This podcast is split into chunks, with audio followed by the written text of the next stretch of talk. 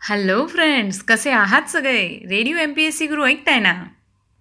Radio M P S C Guru spreading the knowledge powered by spectrum अकॅडमीमध्ये मी प्रिया तुम्हा सगळ्यांचं स्वागत करते. मित्रांनो तुम्ही आम्ही अगदी लहानांपासून मोठ्यांपर्यंत सगळेजण हॅलो हा शब्द बोलतात. जनरली तुम्हाला आठवतं का की तुम्ही हॅलो हा शब्द कधीपासून बोलायला लागलात? मला असं वाटतं की फोन आल्यावर किंवा फोन उचलल्यानंतर एखाद्याला ग्रीट करण्यासाठी आपण पहिला शब्द वापरतो तो म्हणजे हॅलो दूरवर कोसोमीटर दूर असणाऱ्या आपल्या मित्रांशी मैत्रिणींशी नातेवाईकांशी कम्युनिकेट करण्याचं साधन म्हणजे टेलिफोन या टेलिफोनचा शोध लावणारा अलेक्झांडर ग्रॅहम बेल यांनी आजच्याच दिवशी म्हणजेच दोन जून अठराशे बासष्ट रोजी टेलिफोनचा शोध लावला. आज तुम्ही आम्ही एकमेकांशी बोलू शकतोय. कृपा आपल्यावर अलेक्झांडर ग्राहम बेल यांनीच केली आहे असं म्हणायला हरकत नाही. चला तर मग आज त्याच निमित्ताने व्यक्तिविशेष या सत्रामध्ये आपण टेलिफोनचा शोध लावणाऱ्या आणि टेलिफोनचा जनक समजल्या जाणाऱ्या अलेक्झांडर ग्रॅहम बेल यांच्याविषयीची माहिती ऐकूया. अलेक्झांडर ग्रॅहम बेल अमेरिकन भौतिकी शास्त्रज्ञ व संशोधक. दूरध्वनीच्या शोधाबद्दल सुप्रसिद्ध. या शोधामुळे संदेशवहन तंत्रविद्येत एक नवं युग सुरू झालं. दूरध्वनी म्हणजे टेलिफोन बरं का? कारण सध्या आपल्याला भ्रमणध्वनी म्हणजेच मोबाईलची इतकी सवय झाली आहे ना की दूरध्वनी भ्रमणध्वनी असे मराठी शब्द ऐकले ना की आपल्याला जरासं गोंधळायला होतं. चला तर मग टेलिफोनचा शोध लावणाऱ्या अलेक्झांडर ग्रॅहम बेल यांचा जीवन प्रवास ऐकूया. अलेक्झांडर ग्रॅहम बेल यांची आई आणि पत्नी बहिऱ्या असल्याने त्यांनी बहिऱ्यांना बोलण्यास शिकविण्याचे कार्य आयुष्यभर आस्थेने केले. ग्रॅहम बेल यांचा जन्म एडिंबरो स्कॉटलँड या ठिकाणी तीन मार्च अठराशे सत्तेचाळीस रोजी झाला. त्यांचे वडील वाचा क्रिया विज्ञानाचे व वाचाशास्त्राचे तज्ज्ञ आणि आजोबा वाचाशास्त्राचे प्राध्यापक होते. त्यांचे प्रारंभिक शिक्षण एडिंबरो विद्यापीठात झाले. वयाच्या सोळाव्या वर्षी एल्जिन येथील वेस्टर्न हाऊस अकॅडमी या संस्थेत वाचाशास्त्र व संगीत याचे निर्देशक म्हणून ते काम करू लागले. अठराशे पासष्टमध्ये पुढील शिक्षणासाठी ते लंडन येथील युनिव्हर्सिटी कॉलेज या ठिकाणी गेले. तेथे त्यांनी बोलताना तोंडात होणाऱ्या अणुस्पंदनांचा अभ्यास केला.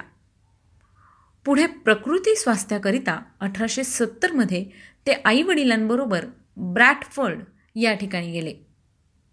अठराशे एकाहत्तर साली बोस्टन येथील सेरा फुलर स्कूलमधील ते बहिऱ्या विद्यार्थ्यांना शिकवण्याचे काम करू लागले. पुढील वर्षी त्यांनी बहिऱ्यांच्या शिक्षकांना प्रशिक्षण देण्यासाठी बोस्टन येथे एक विद्यालय काढलं. अठराशे त्र्याहत्तरमध्ये बोस्टन विद्यापीठात वाचाक्रिया विज्ञानाचे प्राध्यापक म्हणून त्यांची नेमणूक झाली. बहिऱ्या मुलांना शब्दोच्चार शिकविण्यासाठी ते दृश्य प्रयुक्तींचा उपयोग करीत असे. टॉमस वॉटसन यांच्याबरोबर तारायंत्रविद्या व दूरध्वनी विद्या या विषयात त्यांनी संशोधन केलं. एकाच तारेवरून एकाच वेळी अनेक संदेश प्रेषित करणाऱ्या तारायंत्र प्रणालीकडे त्यांचं लक्ष वेधलं गेलं. ध्वनीच्या तीव्रतेनुसार हवेच्या घनतेत होणाऱ्या बदलांप्रमाणे तारेतून वाहणाऱ्या विद्युत प्रवाहात बदल करून ध्वनी वहन करता येईल असं अठराशे चौऱ्याहत्तरमध्ये त्यांना दिसून आलं. बरेच प्रयोग केल्यानंतर अठराशे शहात्तरमध्ये त्यांनी चुंबकीय दूरध्वनी हे उपकरण तयार केलं. या उपकरणात पुढे थॉमस एडिसन व इतर अनेक शास्त्रज्ञांनी सुधारणा करून त्याला आजचे स्वरूप प्राप्त करून दिले.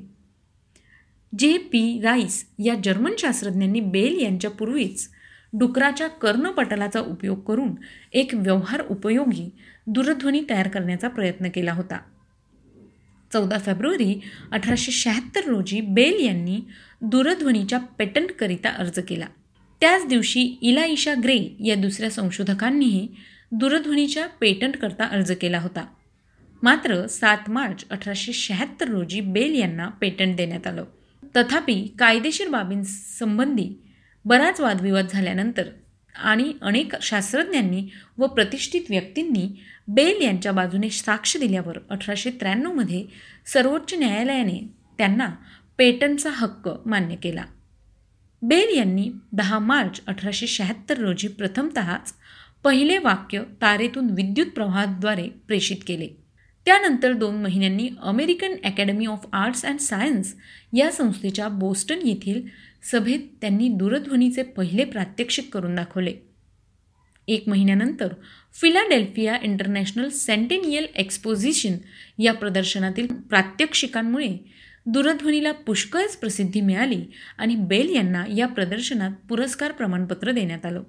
जुलै अठराशे सत्याहत्तरमध्ये बेल यांनी टेलिफोन कंपनीची स्थापना केली. आणि त्याच वर्षी इंग्लंड फ्रान्समध्येही बेल यांनी दूरध्वनीचा प्रसार केला. बेल व बॅस्टन युनियन या कंपनीने अठराशे एकोणऐंशीमध्ये संयुक्त कंपनी स्थापन केली. अठराशे चौऱ्याऐंशी साली बेल कंपनीने बोस्टन व न्यूयॉर्क यांच्या दरम्यान पहिले दूर अंतरावरील दूरध्वनी यंत्रणा उभारली. आणि इतर अशाच यंत्रणा चालवण्यासाठी अठराशे पंच्याऐंशीमध्ये बेल व इतरांनी मिळून the American Telephone and Telegraphic Company या कंपनीची स्थापना केली. फ्रान्सने अठराशे सत्याहत्तर साली बेल यांना पन्नास हजार फ्रँकचे व्होल्टा पारितोषिक दिले. बेल यांनी अठराशे ऐंशी साली या रकमेतून वॉशिंग्टन येथे वोल्टा लॅबोरेटरी स्थापन केली.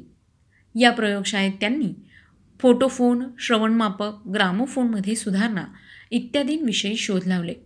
प्रकाश शलाकेद्वारे ध्वनिवहन करणाऱ्या फोटोफोन या उपकरणाचे तत्त्व बेल यांनी सी एस टेंटर यांच्याबरोबर संशोधन करून शोधून काढले. एखाद्या पदार्थावर आंतरिक प्रकाशकिरण टाकला तर त्यात प्रकाशकिरणाच्या आंतरिकतेनुसार ठराविक उच्चतेचा ध्वनी निर्माण होतो हे त्यांनी शोधून काढले. तथापि या तत्वाचा त्यावेळी व्यावहारिक उपयोग होऊ शकला नाही. एकोणीसशे सत्तर सालानंतर मॅलिनक्षम रंजक द्रव रंजक द्रवयुक्त लेझरच्या रूपाने उच्च एकवर्णी व ज्याची तरंग लांबी सतत बदलता येईल असा उद्गम उपलब्ध झाल्याने या तत्वाचा विविध क्षेत्रात उपयोग करण्यात येत आहे. यामध्ये जैवनमुन्यांचा अभ्यास विविध पदार्थांच्या पृष्ठभागाचा अभ्यास केला जातो. बेल यांनी तयार केलेल्या लाखेच्या दंडगोलाकार आणि मेणाच्या तबगडीच्या आकाराच्या व दंडगोलाकार ध्वनिमुद्रिकांचा कोलंबिया ग्रामोफोन कंपनीने उपयोगात आणला. त्यातून मिळालेल्या उत्पन्नातून बेल यांनी वॉशिंग्टन येथे बहिरेपणाच्या अभ्यासाकरिता व्होल्टा ब्युरो ही संस्था स्थापन केली. यामध्ये दोनापेक्षा अधिक स्तनाग्रे असणाऱ्या मेंढ्यांची निर्मिती याचबरोबर विजेचा वैद्यकीय उपयोग इत्यादी अनेक विषयातही त्यांनी लक्ष घातले. अठराशे पंच्याण्णव नंतर त्यांनी विमानविद्येत विशेष रस घेतला. त्यांनी एस पी लँगली यांना उड्डाण प्रयोगात आर्थिक मदत केली. विविध आकारांच्या पतंगांवर प्रयोग करून एकोणीसशे तीनमध्ये चतुपृष्ठकी पतंगाचा शोध लावला आणि एकोणीसशे सातमध्ये एरियल एक्सपेरिमेंटल असोसिएशनची स्थापना केली. बेल व त्यांच्या सहकाऱ्यांनी पंखपश्च पडदी नियंत्रण पद्धती उपयोगात आणली आणि उड्डाण यंत्रातील संतुलन प्रश्न सोडविण्याच्या दृष्टीने आवश्यक ते संशोधन केले. बेल यांनी शास्त्रीय व्याख्याने दिली आणि अनुवंशिक बहिरेपणा व अन्य विषयांवर शंभराहून अधिक निबंध व लेख लिहिले. अठराशे ब्याऐंशीमध्ये त्यांनी सायन्स या नियतकालिकाची कल्पना मांडली आणि अठराशे त्र्याऐंशी साली हे नियतकालिक प्रकाशित होण्यास सुरुवात झाल्यावर पहिले आठ वर्ष त्यांनी त्याकरता मोठ्या प्रमाणावर आर्थिक मदत केली. हे नियतकालिक पुढे American Association for the Advancement of Science या संस्थेचे अधिकृत नियतकालिक म्हणून गणले जाऊ लागले. अठराशे अठ्ठ्याण्णव ते एकोणीसशे चार या कालावधीत ते नॅशनल जिओग्राफिक सोसायटीचे अध्यक्ष होते. ही संस्था संघटित करण्याबरोबरच त्यांनी तिला आर्थिक सहाय्यही दिले. अठराशे सत्त्याण्णवमध्ये स्मिथ सोनियन इन्स्टिट्यूट रिजंट म्हणून त्यांची नेमणूक झाली. अठराशे पंच्याहत्तर ते एकोणीसशे बावीस या कालावधीत त्यांनी दूरध्वनी संदेशवहन व बहिऱ्यांचे शिक्षण यासंबंधी एकूण तीस पेटंट मिळवले. अठराशे ब्याऐंशीमध्ये त्यांना अमेरिकेचे नागरिकत्व मिळाले. त्यांनी American Association to Promote the Teaching of Speech to the Deaf ही संस्था स्थापन केली. पुढे या संस्थेचे Alexander Graham Bell Association for the Deaf असे नामांतर करण्यात आले. अठराशे त्र्याऐंशीमध्ये ते नॅशनल अकॅडमी ऑफ सायन्स व इतर अनेक शास्त्रीय संस्थांचे सदस्य होते.